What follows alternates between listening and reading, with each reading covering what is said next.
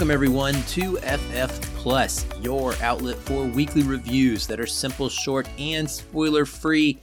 As always, I'm your host, Aaron White, and I'm excited to be here and share some films with you today.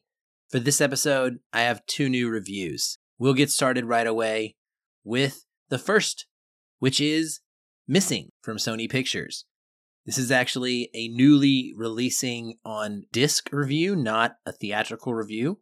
Kind of doing a little bit of a different thing here because normally I would be reviewing the special features pretty much only for disc reviews, but since I didn't get a chance to see this in theaters because I was at Sundance, I thought I would just review this traditionally instead for the first time. So, Missing stars Storm Reid, Joaquim de Almeida, Ken Leung, Amy Landecker, Daniel Henney, and Nia Long.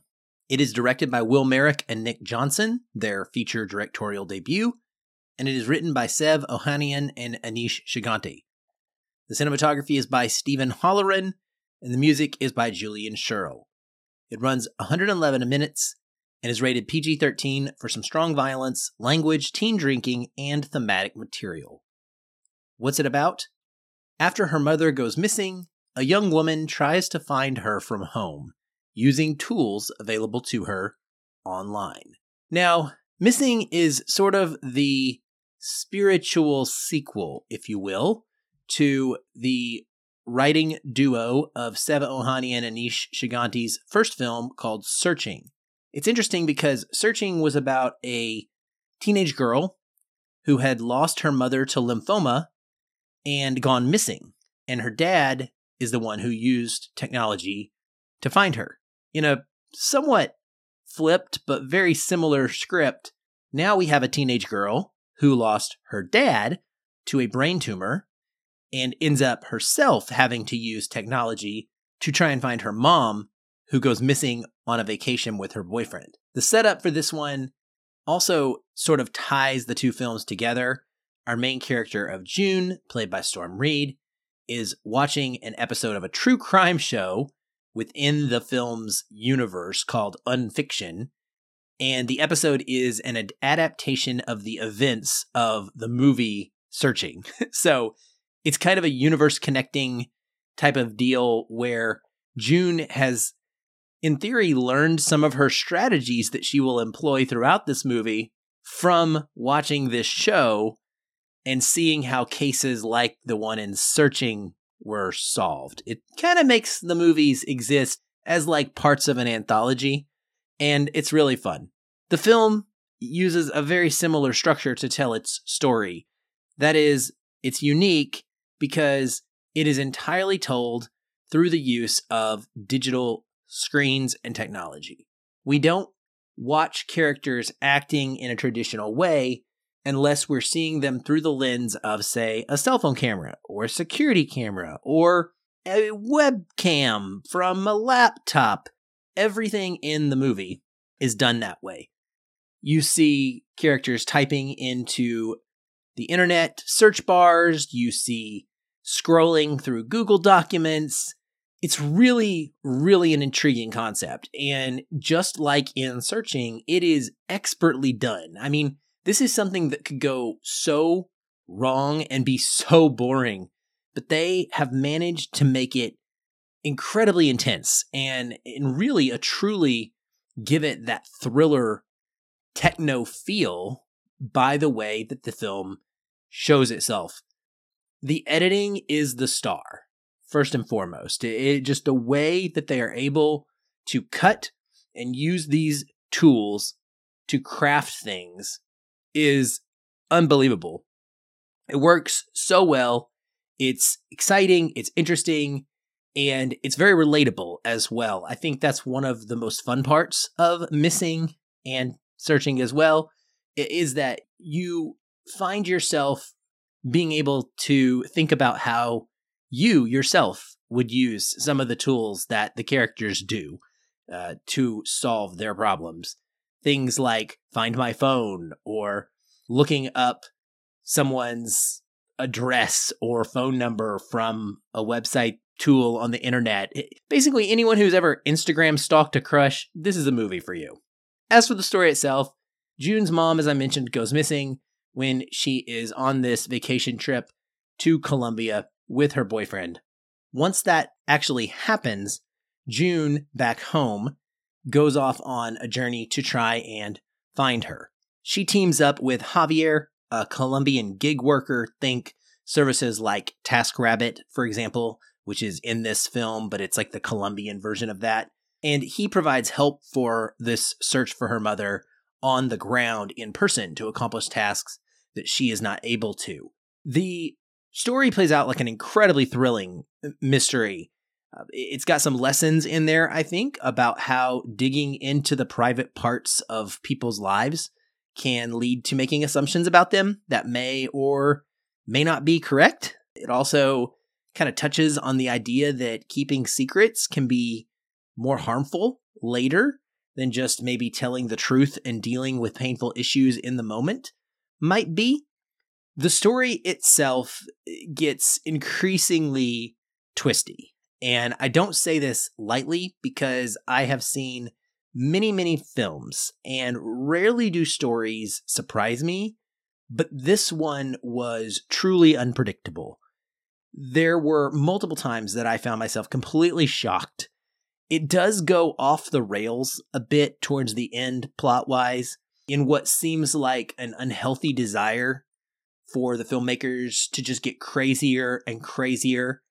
But I did gasp more than once while watching this. And I think that that counts for something. It's maybe not the best when you look back at it on the whole and you say to yourself, would that hold up on a rewatch? But in the moment, there's no denying how locked in you are to this story and following these characters and wanting to know what is happening and why.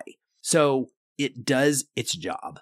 The internet sleuthing is again brilliantly effective. I don't think that the characters are as emotionally powerful as they were in Searching.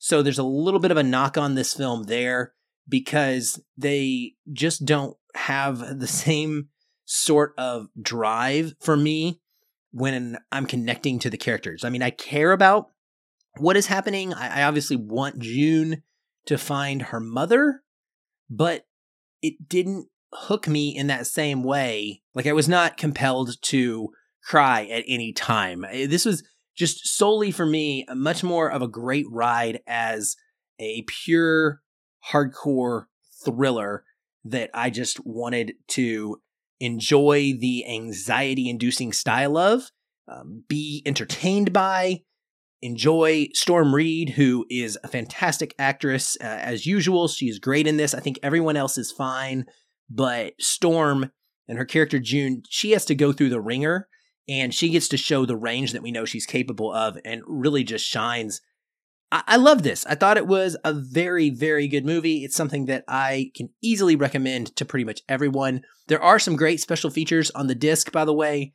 Uh, there is a commentary. I listened to just a very slight amount of it and I really enjoyed it. I plan to go back. And there are some behind the scenes featurettes that talk about the Easter eggs in the movie. Uh, also, like the way that they utilize social media mystery and online crimes and misdirection in this film. So there's some good stuff on this disc version that I would definitely recommend picking this up if you enjoy it. Missing is on digital available now to watch, but it will be available on Blu-ray and DVD to buy on March 28th. And yes, I, again, I recommend this. I think that pretty much everyone should check this out if you're into twisty kind of techno thrillers. It's it's good stuff.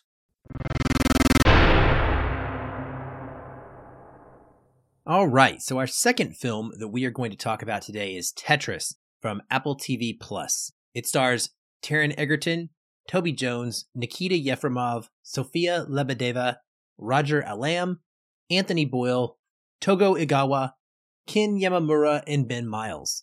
It is directed by John S. Baird and written by Noah Pink. The cinematography is by Alwyn H. Kuchler, and music is by Lorne Balfe. It runs 118 minutes and is rated R for language. What's it about? The true story of the high stakes legal battle to secure the intellectual property rights to Tetris. This is not a video game movie. First and foremost, this is a video game adjacent movie. The intent when the filmmakers got together and decided to dramatize this incredibly interesting story was to make a movie that resembled the tone of the social network. I would say they sort of achieved that. I think that the story itself is incredibly interesting.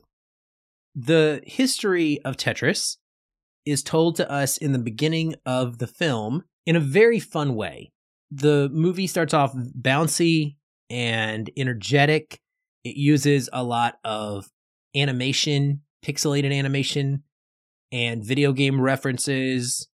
And it just feels much more like a video game connected property than it eventually is going to later on. So it does that while we're meeting the characters, we're learning about the setup of what is going on.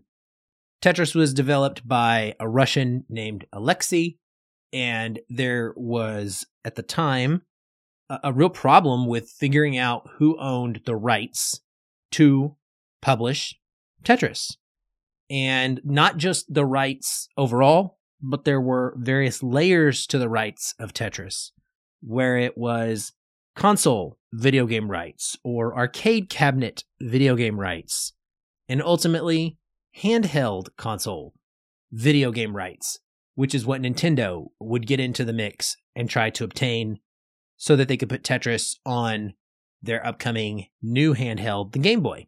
It is ultimately what turns out to be just a very compelling story where there are these multiple parties vying for control and there are a lot of lies there is a lot of nastiness happening and all of this under the backdrop of a Soviet Union that is still at the time run by Mikhail Gorbachev and communism and not an attempt to necessarily do what is best for the creator, but a desire to do what is best for Mother Russia.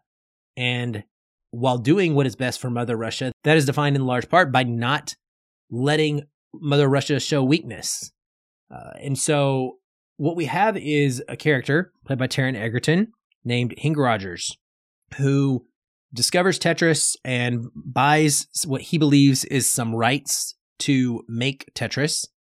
And he ends up hooking up with Nintendo and informing them that he can get the worldwide handheld rights to this video game. He then gambles it all by flying himself to Russia to try and negotiate himself. At that point, the film changes from what it started off with as this, like I said, bouncy video gamey kind of movie and becomes very much a high intensity espionage technology thriller of sorts. There is always a sense of danger that is happening for his character while he is in Russia, and there is a battle that is ongoing between all of the different parties, some of which are very much out for themselves, and some of which are not telling the truth.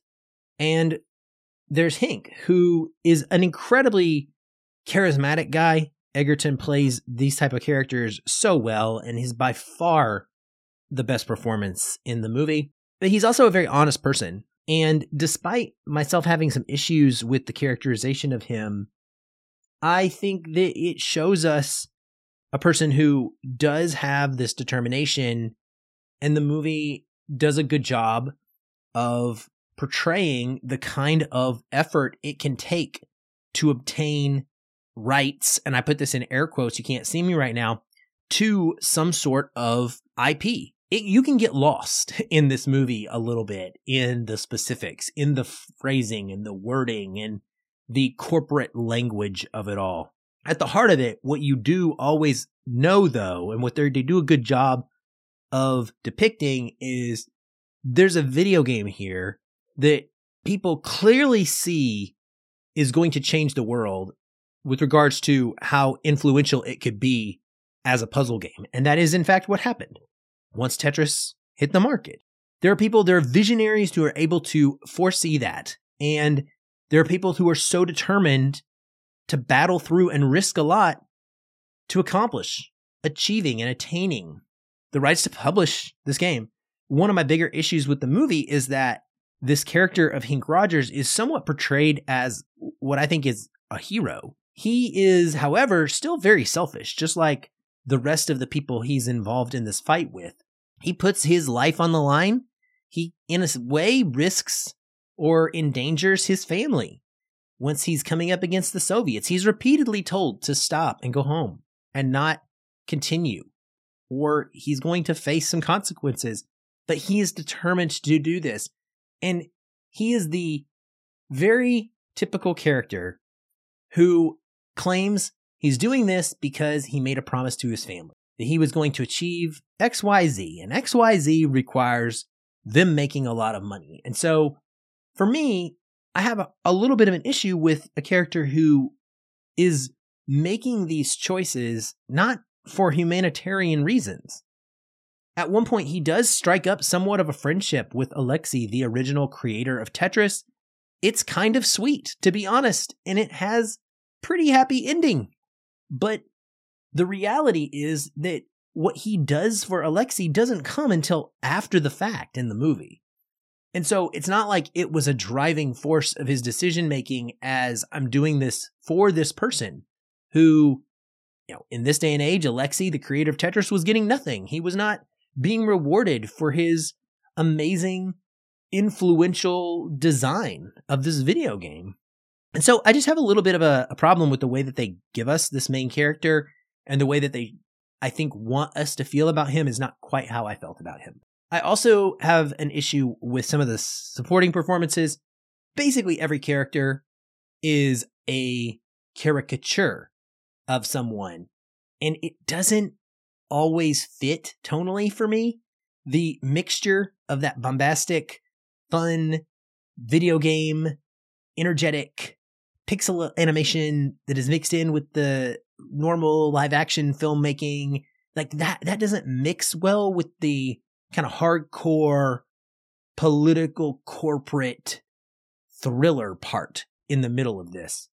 I like them both independently, and I, I kind of wish that they would have just picked a lane.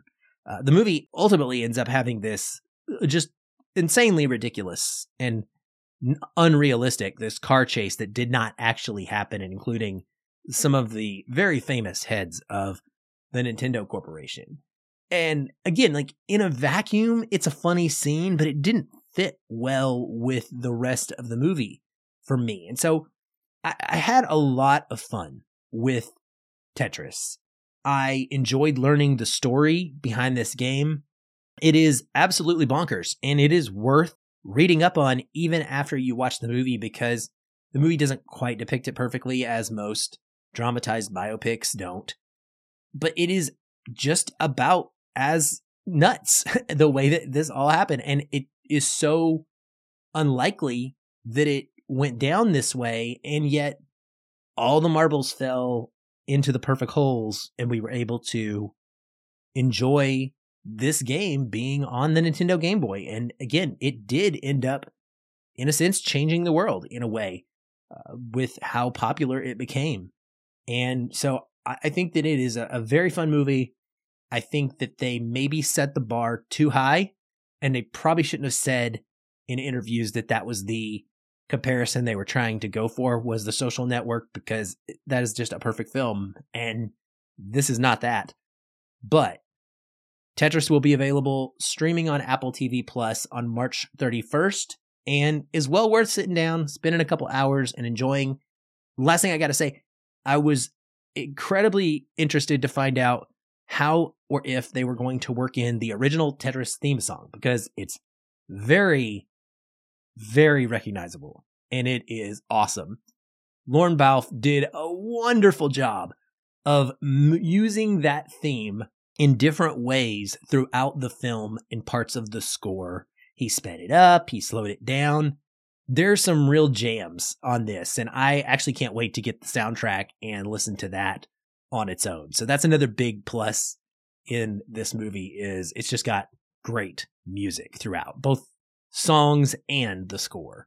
Uh, so definitely check it out. Check it out when it comes out on Apple TV Plus. It's well worth, you know, five bucks for the month or six bucks for the month to subscribe to the service and watch this and watch Shrinking, watch the new season of Ted Lasso, and then cancel if you just want to spend, you know, one month doing all that.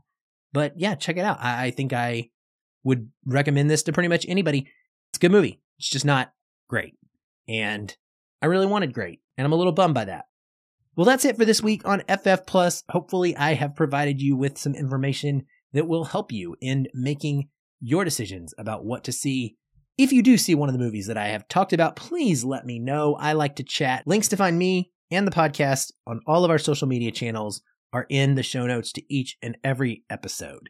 Also, if you're enjoying us, please leave us a five star review on Apple Podcast or Spotify and anywhere else that you may listen to podcasts. It always helps out and is always much appreciated. I'll be back soon, of course.